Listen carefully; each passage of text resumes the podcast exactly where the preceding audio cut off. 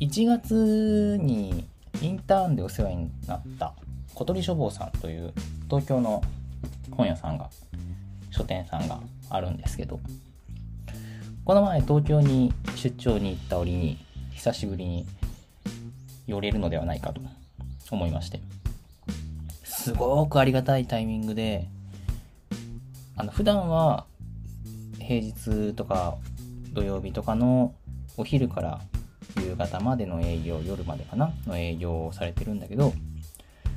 ちょうど私が行ったタイミングであたらよっていうね小鳥書房さんで定期的に開催されてるイベントがあってこのあたらよって何ぞやっていうと、まあ、本屋バーっていう位置づけらしいんですけど、まあ、夜に本屋さんとしてお店を閉めた後にえっ、とまあ、お酒も飲めるしお酒じゃない飲み物も飲めるしそこに行って行って、まあ、本の話をしそのお客さん同士でしたりあるいは小鳥書房のスタッフの方とそういうお話をしたりとか、まあ、全然本じゃない関係ない話をしたりとか何て言うんだろう。ちょっとそういう本屋さんの中でこうバーのような営業が定期的にやられているんですよ小鳥書房さん。小鳥書房さんのね、作りが、多分前の物件がスナックかなんかだったっていうような話を聞いたような、聞いてなかったような気がするんですけど、だからちゃんとそういう飲食が提供できる設備があって、すごくこうね、行きたいな、行きたいなってずっと思ってたんですよ。その1月にインターン行った時には、そういうタイミングに合わなかったし、そもそも小鳥消防さんを知ってからそのタイミングに一回も会ったことがなくて、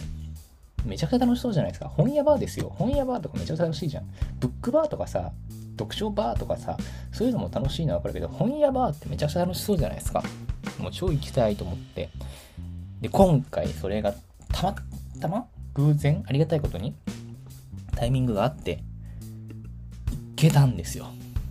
やっと。もうすごく嬉しくて。え、ね、そもそもその出店、私の方の出店のスケジュール的に、小鳥書房さんの営業時間には被らないっていうのが分かってたから、今回は、いけないのかなって半分諦めてたんですけど、いやー、まさかのあたらよが開催されるということでね、すごいこう、楽しい気持ちでお伺いしたんですけど、まあ、やっぱり思った通りすごくいい空間がそこにはあって、そもそも小鳥書房さんってこう普段の営業の中でも常連さんと結構おしゃべりしてたりとかまた最近はなんかその喫茶スペースを作ったから日中でもコーヒー飲めるとか飲めないとかっていう話があったりなかったり。あんまりよく分かってないんですけど。そういうのもあったりとか。だから結構その書店員さんとお客さんの距離が近い本屋さんだなというのはずっと思ってはいたんですけどあたらよっていう場に行くとさらにそのお客さん同士の距離も非常に近いんだなっていうのが結構面白くて。言うてそこにいるお客さんはもちろん知り合い同士の方もいらっしゃったみたいなんだけどそうじゃない人の方が多いというか今日初めて来たんですよっていう人私もそうだったけどさそういう人もいたりとかなんかそういう初対面でもなんかこう自然に会話が生まれてる感じがすごく興味深いなと思って。私もその場所を作る人間の端くれとしてはてこの空間すごく居心地がいいけどなんでこんなに居心地がいいんだろう。その居心地の良さっていうのは一人で来たお客さんもなんとなくこう会話の輪の中に入っていったりその会話の輪が形成されてまたそこから別の輪ができたり離れていったりっていうのがすごくこう自然な流れでできてるのがなんかそういうのってなんかいわゆるこうパーティーみたいなのってすごくこう身構えちゃうし私は苦手な方なんだけど全然そういう苦手意識が出てこなかったのがすごい不思議ではてこれは一体何なんだろうって思ったんですけど思ったのがその何て言うんでしょう心理的安全というかうんこの本屋さんその働きに行く人っていうのは大体小鳥書房のことが好きな人が行くんだろうなって思っていてだから自分の自分と同じようにこの人はこのお店のことが好きだからここに行ってるんだろうなっていう安心感とあともとそもそもその「あたらよ」っていうのの開催の目的というかなんつうの？過ごし方として本の話もしていいし本じゃ本の話じゃない話もしていいですよみたいな感じのアナウンスをされているので何て言うんだろう。話すトピックがあらかじめある程度こう存在するという安心感。この本面白かったんですよみたいな話をされてる方もいたしそういう話をしていいしそういう話を聞きたいっていう人がある程度集まっていることが分かっている状態。それがなかなかこう安心感というかここにいる人たちは話に来ているんだから自分の話をこう頭からこう否定したりとかそういう人はいないだろうとか。ある程度自分が好きなものと同じようなものが好きな人が集まっている。もちろんその本のジャンルがとかじゃなくてこういう小鳥消防さんっていうお店が好きな人たちがここに集まっていてで話に来ているんだなっていう前提条件があるからこう非常に何て言うんだろう。話しやすいというか安心感というかもちろん必ずしも話すだけじゃなくて聞く方もただ聞いてるだけでも全然いいんだろうしそうしていることが全然不自然じゃないというか何もこう誰も強制しない空間がそこにはあってなるほどこういう場所があるのかっていうのがなかなかこう面白かったんですよね。で一重にそれは小鳥消防さんが普段の営業でどういうふうに場所を作ってきたのかっていうのが現れているなとも思うしあるいは小鳥消防さんのことを好きなお客さんはやっぱりいい人ばっかなんだなっっていうことの詐称でもあるしさ。なんというかね。いやーやっぱいい店だな。いいお店だな。素敵。っていうね。もうすごいそれがさ今回のその東京出張の非常に大きなトピックだったんですけど。でさその踊り消防さんねあの閉店後の本屋のおしゃべりっていうことで本屋やわっていう、まあ、ありていに言うとラジオ。ラジオっていう言い方をしていいのか、なんか一時はこれはラジオじゃないんだみたいなことをおっしゃったけど、でも最近はラジオって言い切ってるから多分ラジオって言っていいと思うんですけど、そういうラジオを公開されてて、これがまた面白いんですよ。今14話ぐらいこうあるんですけど、なんかすごい 1回2時間とかある回とかって、2時もう2時間とかこう1冊の本についてこう書店の方とお客さんとか他の携わった人とかがこうおしゃべりしてるみたいな。それがね面白いんですよ。めちゃくちゃ長いと思って聞き始めるんだけど全然聞けちゃうしなんか聞いててああその感じすごいわかるみたいなのもすごいたくさんあるしなんというかこうちょっとこう安心するというか。あこういうこと考えてるんだなとかこういう風に思って本作ってらっしゃるんだみたいなのをこう聞きながらよりディープに本にはまっていくみたいなそういうのが楽しい。っていうね、そう、何の話だっけ？そう、その本屋やわっていうラジオがあって、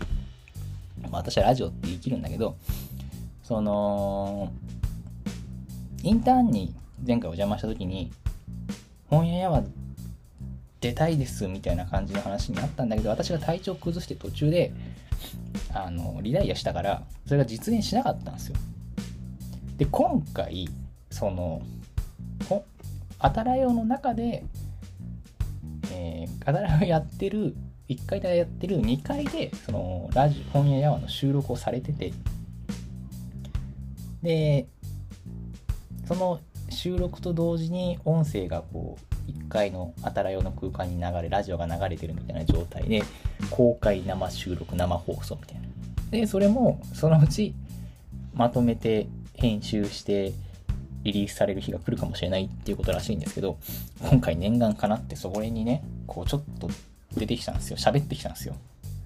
楽しかった めちゃ楽しかったあの、スタッフの琴音さんっていうね、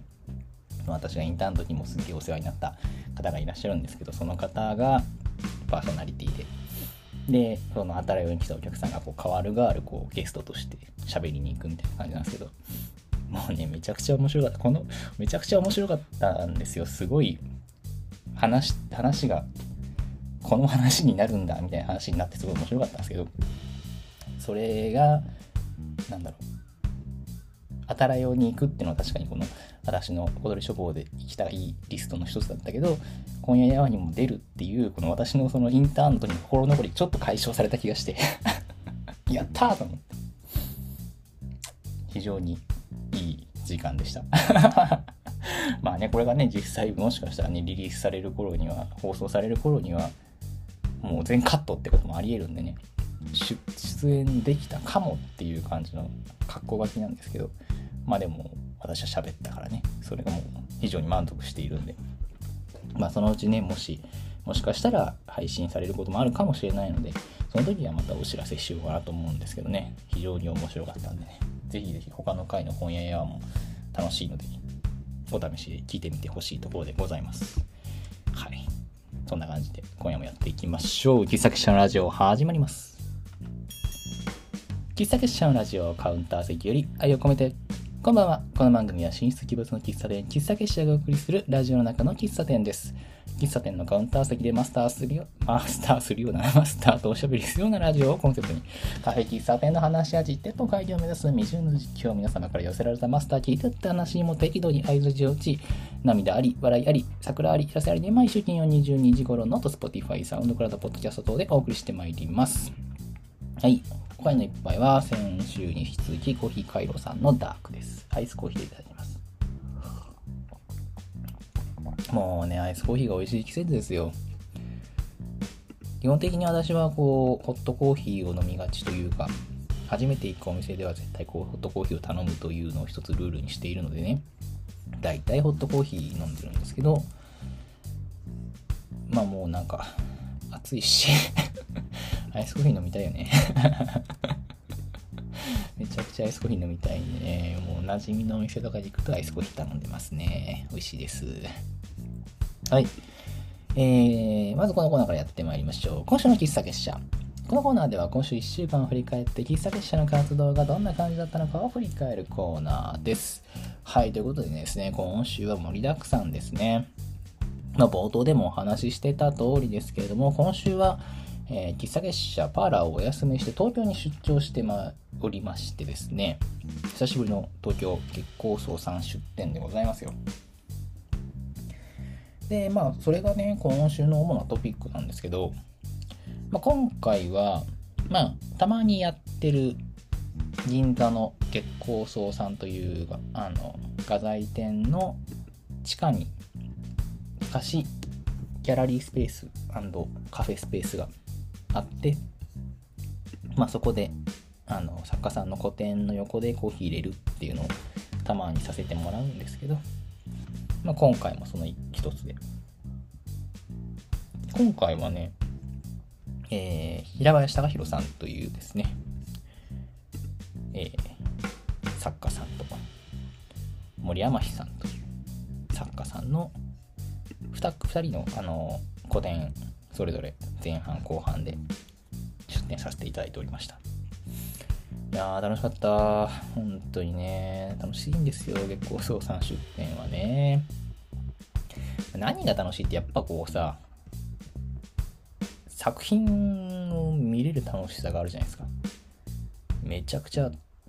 いいんですよやっぱり。平林さんなんてさもう本当にこうなんだすごいなん絵に対してこの表現が褒め褒め言葉になるのかどうかわかんないけどすごくこうリアルで緻密で写真と見まがうような。でもそれでも何かこう作刀したどっかおかしいぞっていう違和感がありそこをこう突き詰めていくとどんどんどんどんその絵が持つ意味というかこういうニュアンスがあるのこういうことが書かれているのかみたいなところにこうどっぷりと伝って伝って、なんていうの、使っていく、沈んでいくような、そういう楽しさがね、あるんですよ。もうすごい好き。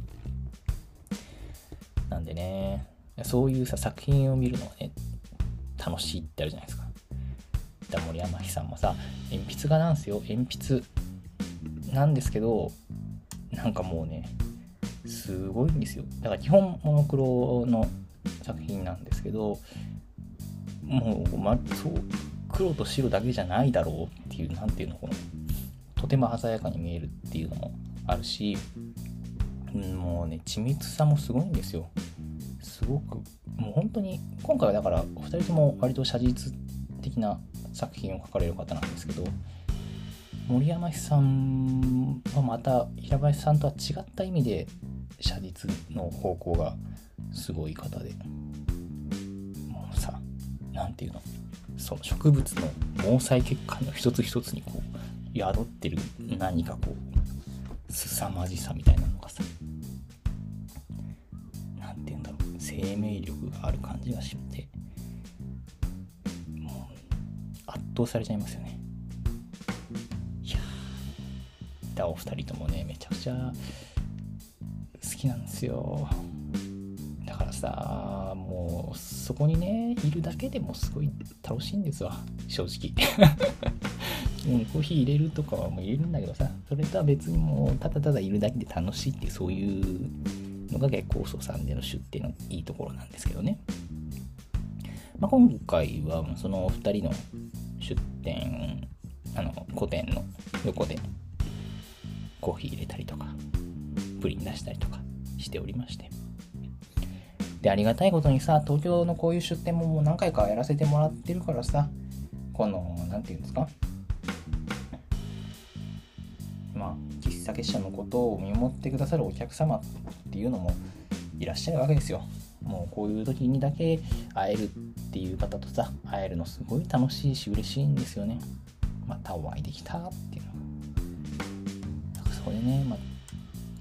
ていうんだろう。前回よりちょっとは成長してるだろうかみたいなのもさ自分としてはちょっと気持ち的にもあるしさまた来ていただけて嬉しいなっていう気持ちもあって。なんかそういうのもね楽しかったですね。また今回もですねあの喫茶結社ノートにいろいろ書いてもらったりとかもしたのでとてもまた面白いことになっているんですけどぜひねこのパーラーとか遊びに来る方はね読んでほしいですねすごく面白いことになってますね。ありがとうございます、本当に。やっぱりこう、普段2部でパーラーでやらせてもらったりとかするときとは、またちょっと違う雰囲気だし、来るお客さんも、その作家さんの作家仲間みたいな方もたくさんいらっしゃって、なんかそういうところで新しくつながりができたりするのも面白いですし、あそういう風な気持ちで書いてるんですねとかさ作家さんのあんまりこう SNS 上ではわからない部分とかもね知れたりとかしてなんかすごくこう毎回実りがあるんですけど今回も非常に楽しい出店でした。いやーよかったですね。4日間でしたけど。うん。楽しい出店でしたね。またね月光総裁出店。今年も多分またどっか他のどっかの月で行くとは思うんですけど。いや。いいっすね。こういうそういうそういう出店はまた普段の営業はもちろん楽しいんだけど。たまにそういう新しい刺激をもらえるとちょっと自分の見識も変わるしやっぱりこう一人でやってるだけだと視野狭まりがちなんでね新しい意見とかあこういう風にやってらっしゃる方がいるんだみたいなのを見れるのは非常にこういい刺激になりますね。いやー楽しかった結構総さんの出店いや本当にね。いつもありがとうございます。すみれガルさんもねあの今回の個展の主催のガルさんですけど本当にいつもありがとうございます はいということで、今週はそんな感じですね。えー、今、来週の喫茶店島パーラーにも普通にパーラーやってますね。えー、その次、再来週というか、えー、6月はですね、ハヤシライスは、サバ味噌ホワイトハヤシが1年ぶりの登場と、えー、6月3日土曜日は神戸パーラーウルムさんの出店でございますね。このウルムさん出店、今回多分7回目とかなんですけど、この7回目をもって一旦一区切りとさせていただきまして、まあちょっとお休みという感じになります。一応最終回というふうには銘打っちゃうんですけどね。まあ今回も、ハヤシライスとプリンを持っていこうかなと。あと本もいくつか携えていこうかなと思うんで、まあ神戸の方が近いぜって方はぜひぜひ6月3日遊びに来てください。はい。で、えー、まあ来月6月はですね、まあ、パーラー喫茶結社的には5月が周年なんですけど、毎回6月というのは、えー、喫茶結社振り返る月間。要するにこの喫茶結社の、えー、なんだろう、開業月ではないんだけど、自分で喫茶店をやるぞと決意した月が6月の22日ということで、まあ、6月を喫茶結社振り返り月間というふうに銘打っております。振り返りというか、なんて言うんだろう。初心に戻ろうぜ月間というか、ね。なんでね、また来月はちょっといろいろ振り返って立ち止まってちょっと頭を使おうかなと思っておりますのでその辺も要チェックでお願いいたしますはいそんな感じで今週の喫茶月謝のコーナーでございました。さて、まあ、東京出張ということでですね久しぶりに東京に帰ったわけです。まあ今回は言うてね毎回そうだけど非常に弾丸の工程でございましてまあ、早朝京都を出てその足で銀座に行き新幹線でね東京あ品川まで行って乗り換えて銀座木構想さんで、えーまあ、出店して実家帰って次の日も出店してで日曜日だけお休みして、えー、また月光荘さん月光荘さんその足で京都帰るみたいなかなり弾丸の工程だったんで、まあ、ほとんどこう仕事以外で人と会うタイミングってなかったんですけど、まあ、その中でも、まあ、ちょっとしばらく会えてなかった幼なじみのね方々が何人かいるんですけどその人たちをこう集めてご飯でも行きたいなと思って、まあ、今回久しぶりに彼らに会いに行ったんですけどまあ、そこでこう、まあ、それがあの日曜日の、まあ、唯一お休みだった日曜日の夜にご飯食べに行こう約束して。で私その日に遅刻しちゃったんですよ。その集まりに。でその時にその幼なじみの一人に周平って時間にきっちりしてるようで実は時間にルーズだよねって言われて。なるほど。こいつはよくわかってると思ったんですけど、あの、その日のね、スケジュールっていうのが、これ別にあの、この後、なんで遅刻したかの言い訳が始まるわけじゃないんだけど、いかにこう私がルーズだったかっていう話なんだけどね。あの、帰省したから、やっぱこう祖父母には、まあ、両親は実家戻るからさ、両親にも会うんだけど、祖父母にもちょっと顔を見せとかなきゃと思って。で、唯一空いてた日曜日その日に、お昼ご飯を一緒に食べようって話をしてで祖父母の家もまあ東京都なんであの会いに行ったんですよ。でまあお昼ご飯食べに行くっていう話になってまあチェーンの和食屋さん入って好きなもん何でも食べなよみたいな感じで言ってくれるんでね。で私はその天丼御膳みたいな天丼と味噌汁とサラダがついてる。結構豪華なやつなんですけど、まあ、それを食べようと思って。で店員さんにさそれ天丼御膳大盛りご飯大盛りでお願いしますみたいな頼んだんですけど。その時に祖母が「周平お前サラダも食うだろ」うみたいな「私サラダ食べたいからさサラダも頼もう」みたいな。言っててねああ、そうなの？つって。まあでも俺、ごあの天丼御膳にサラダついてるから、サラダいらないよってったんだけど、店員さんに、サラダ2個お願いしますってうちの祖母が頼んでて。いやいやいやいや、2個も食べないでしょつって。俺あるからつって。いやでもお前食べるだろう。いや、食べ、食べるかもしれないけど2個はいらない。店員さん、あの2個じゃなくて1個でお願いしますみたいな感じでね。阻止したんだけどさ。そしたら今度祖母、祖父の方がね、周平お前なんか、それだけじゃ足りないだろう。いや、足りるよ。足りる足りる。なんか、他に追加で頼みなよみたいな言われるから。もうでもなんかある程度そういうやりとりになりそうだなみたいなのは、なんとなく想像がついてたんですよ。だってそうじゃない？この、まあ、親もそうかもしれないけどさ、じいちゃんばあちゃんそこにさ、孫が行ったらさ、いっぱい食べろよっていう気持ちになるのは、まあなんとなく理解できるじゃん。だからもう私はそこで反論することに意味がないと思ったから、ここは孫としてちゃんと食べなきゃと思って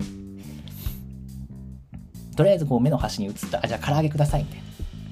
小鉢の唐揚げみたいなやつね。頼んで。で、まあ、そのまま注文終わったんだけどさ。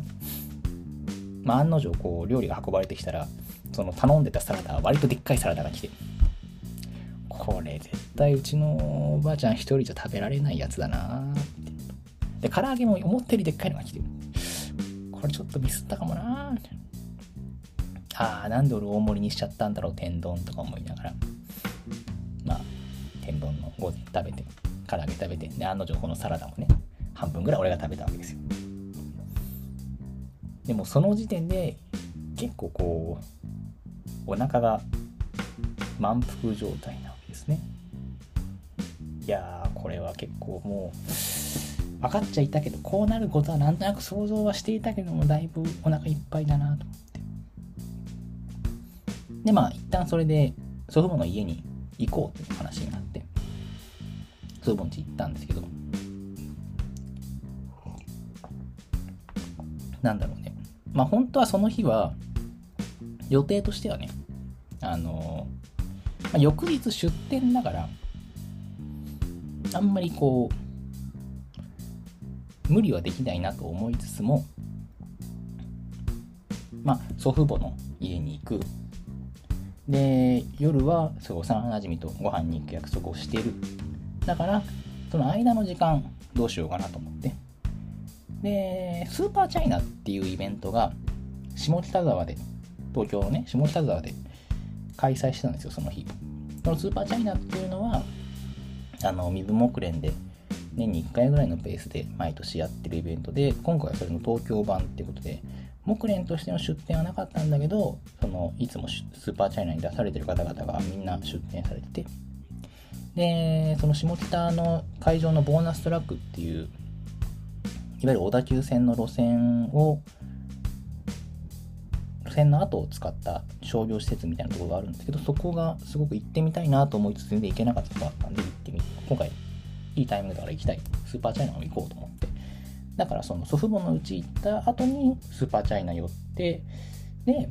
もし時間が余ったら、その日文学フリマもやってたんですよ。文フリ、東京で。で、そこちょっと距離あるんだけど、もしかしたらギリギリ行けるかもしれないと思って。まあ、行けたら行こうぐらいの感じでいたんですよね。で、まあ、祖父母とご飯食べるじゃん。で、じゃ祖父母の家帰るんだけど、あのー、祖父母のうち着くじゃん。最初はこう、普通にお茶とか飲んでたんだけど、だんだん眠くなってきてさ、寝ちゃったんだよね、そこで。まあなんか寝るかなっていう気もちょっとしてたんですけど。でさ、はっと目が覚めたら、なんていうか、結構夕方だったんですよ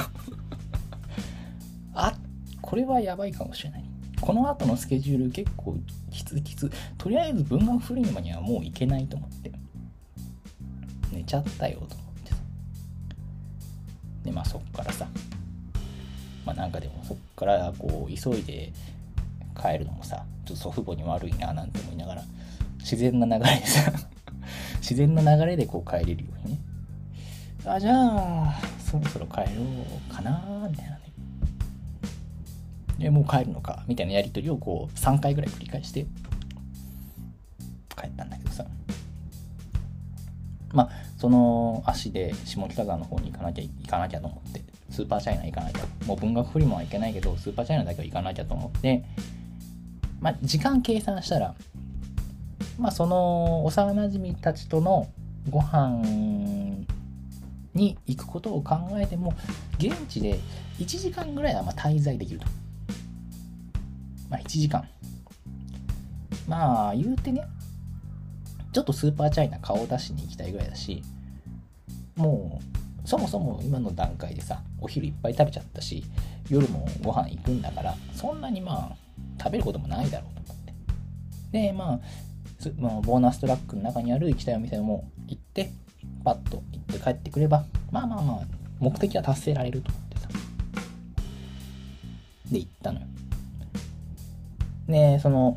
スーパーチャイナ行ったらまああの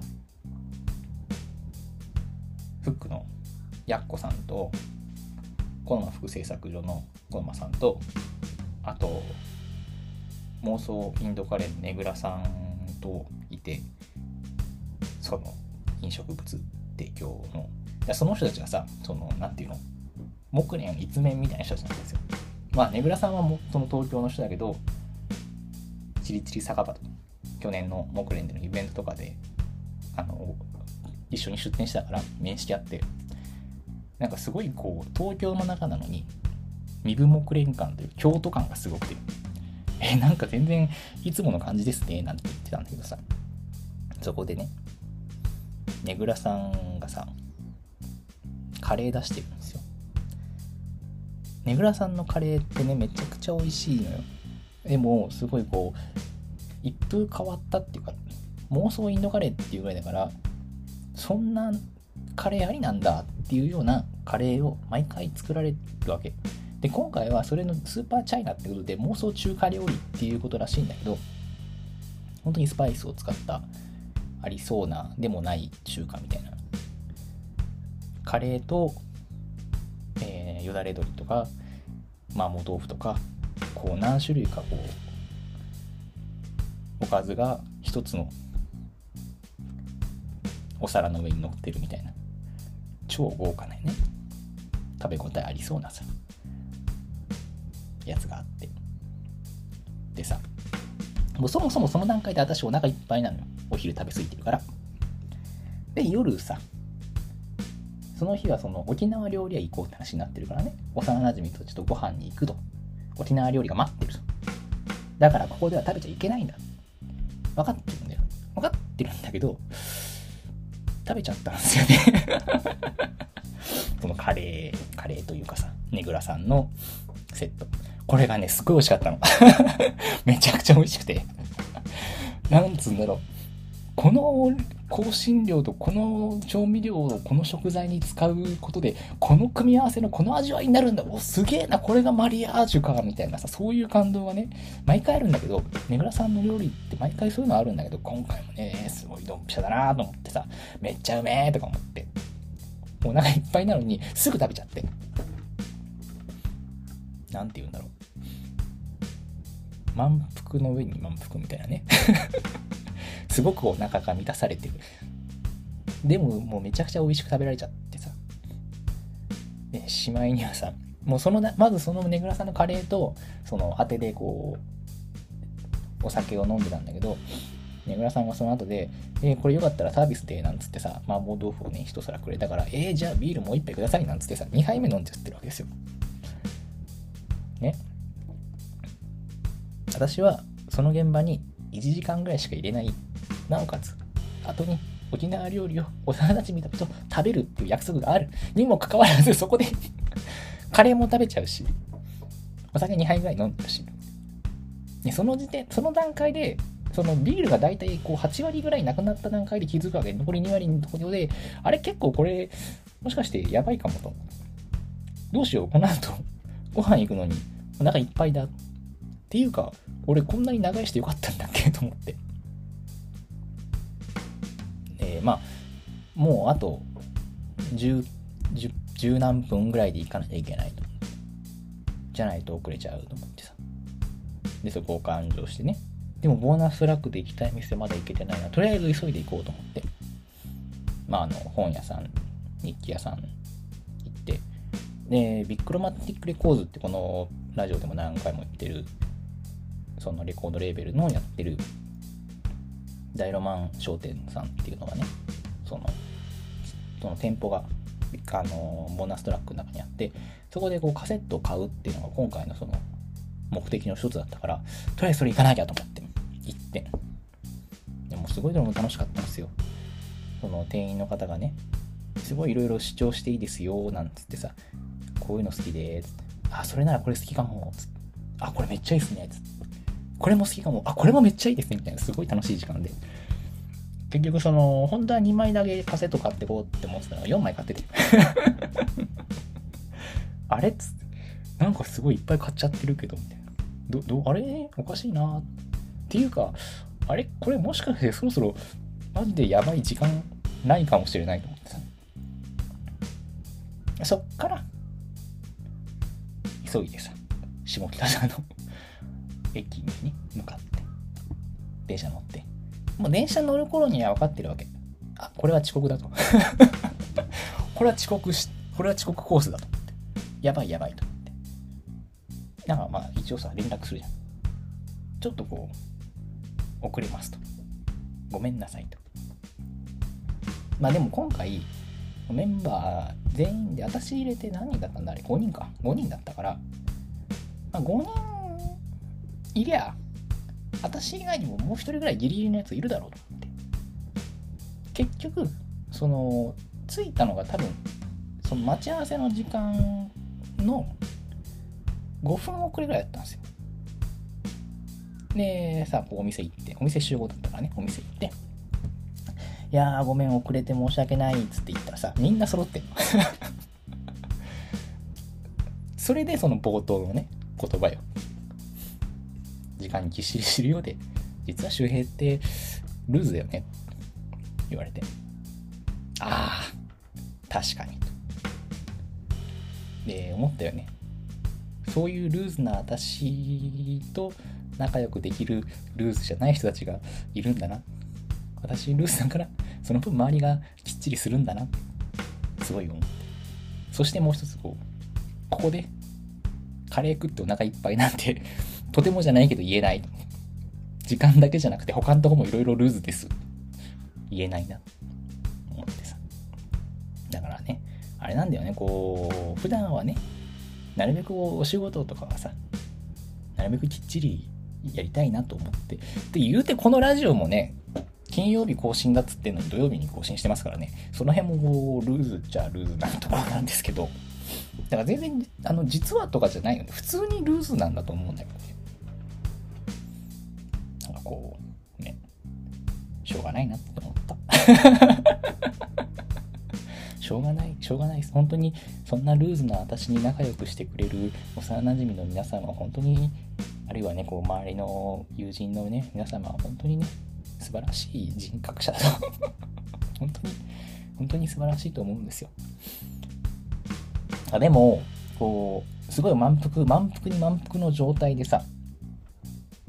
沖縄料理屋さん行ったわけだけど沖縄料理はねこれがまた美味しくて。ラフテーとかね。あとなんだっけ。ソーキそばとかさ。ゴーヤチャンプルーとかね。めちゃくちゃ美味しくて。なんかなんとなくこう沖縄料理食べたいななんて思ってたけどああ、沖縄料理ってやっぱ美味しいな。結構普通にご飯食べちゃって、お酒も普通に飲んじゃって。なんだろう、満腹の上にさらにこう超満腹ぐらいの状態になったんだけど、あ、すげえ満たされてると思って。たらふく食べちゃってね。でさ、まあ、結局その回はすごく楽しくて、なんて言うんだろ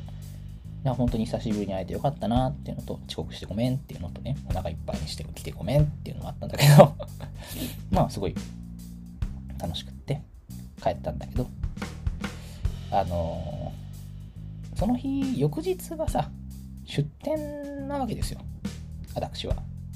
だから、本当は、その日の夜に、翌日の準備をしなきゃいけないと思って。だから、まあ、とりあえず風呂入ってさあこれから準備をするぞまあちょっと夜遅いけど頑張ろうっていう気持ちで臨んだんだけどもうさ超満腹だからめちゃくちゃ眠くて、目開かなくて。ああ、眠い。ダメだ。何もできない。寝よう。なんかこう、あ、自分のルーズさってこうやって連鎖してルーズになっていくんだなってすごい思いました。こういうとこだな。って思った。まあ、結局翌朝すごい早く起きてすごい頑張ったんですけど、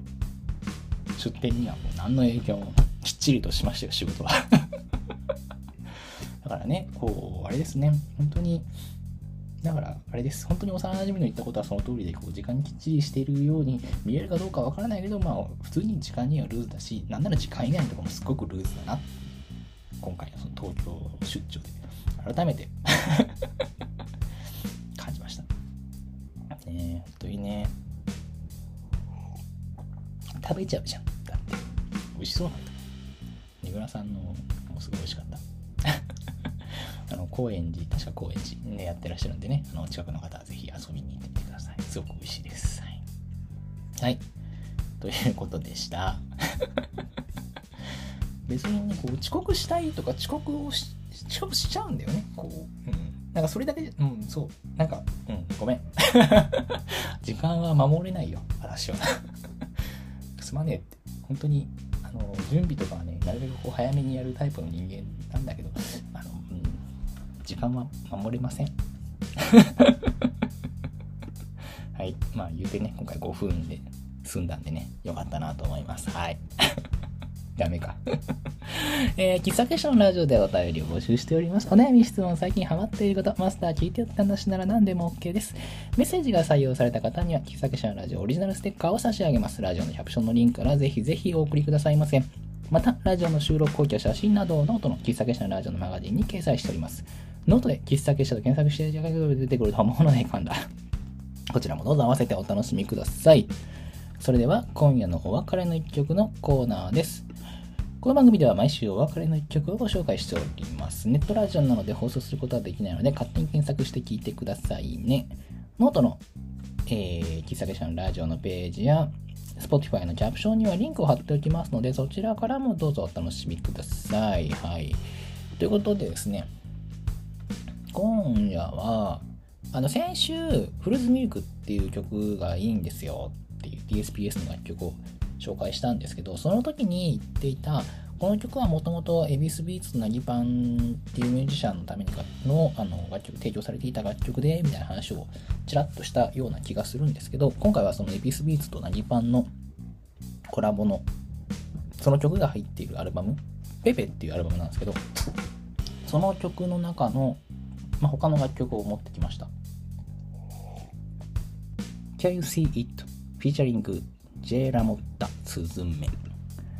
この曲は、このアルバム自体はそのエビスビーツ、ナギパン、あトラックメーカーの2人組、トラックメーカー、ミュージシャン、ヒップホップアーティスト、うん、なんともこう、私はあんまりその2人についての造詣が深くないんですけど、だからそのトラックメーカーの2人のコラボの曲、あの、アルバムなんですけど、まあ、ピアノの曲が入っていたりとか、あるいは先週のフルーツミルクみたいにミュージシャンとフィーチャリングして、ボーカル、ゲストボーカルを迎えて歌ってもらうみたいな曲もあるんですけど、この Can You See It っていうのは、ジェラモットスもスズメ、イスラエル出身の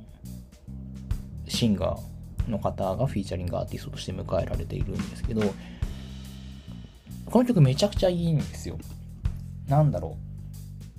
う。すごくこう、うん、晩ご飯食べた後の時間とか、あるいは朝起きて出かけるまでの時間とかに聞きたい、ちょっとこうミディアムテンポな、ゆったりとしてるんだけど、でもなんかこう、乗れる感じの曲で、このジェラモッタスズメっていうのが結構なんだろうソウルっぽい感じの歌声というか R&B っぽいとも言うかもしれないんだけどめちゃくちゃ声が良くてなんだろうその声にこう身を委ねられるというかリラックスして聴ける。えもちろんこのトラックもすごく何て言うのかっこいいんですよね。この曲はそのこのアルバムの2曲目なんですけど1曲目はちょっとイントロダクションみたいな感じの立ち位置でだからこの曲からこう実質始まると言っても過言ではなくてでそれがすごくこうあなんかこのアルバムいい感じの始まり方するなーみたいなそういう楽しい曲なんですけどね。で今回のその東京出張の時にはこのアルバムを結構リピートで聴いててその中でもこの Can You See It かなり好きだなって思いながら聴いてました。だからなんかいいよね。こういうなんだろう。リラックスして聴けるんだけどでもちょっと乗れるなんか音にこう身を委ねるのがすごく気持ちがいい曲っていうのはなかなかこう見つけるの大変なんですけどすごくいい曲が見つかってなんか楽しいなと思ったので今日持ってまいりました。はい。ということでですねなんかこうやっていいですよね。もともとはその DSPS っていう台湾のミュージシャンを見つけてでそこからこう深掘りしていったらまた別のミュージシャンが出てきてっていうそういうちょっと連鎖的にこう見つかる感じがすごくこう探して楽しいなと思います。はい。はい、ということで、そろそろお別れのお時間にしてまいりましょう。暑くなってきたんでね、本当に、あの無理しすぎないでね、体調崩しがちですけど、しっかり休んで、寝て、ご飯食べて、まあ、健やかに過ごしてください。それでは今夜のお別れの一曲は、エビスビーツなぎパンで Can You See It? featuring J ラモッタスズメ。今夜も素敵な夜をお過ごしください。またね。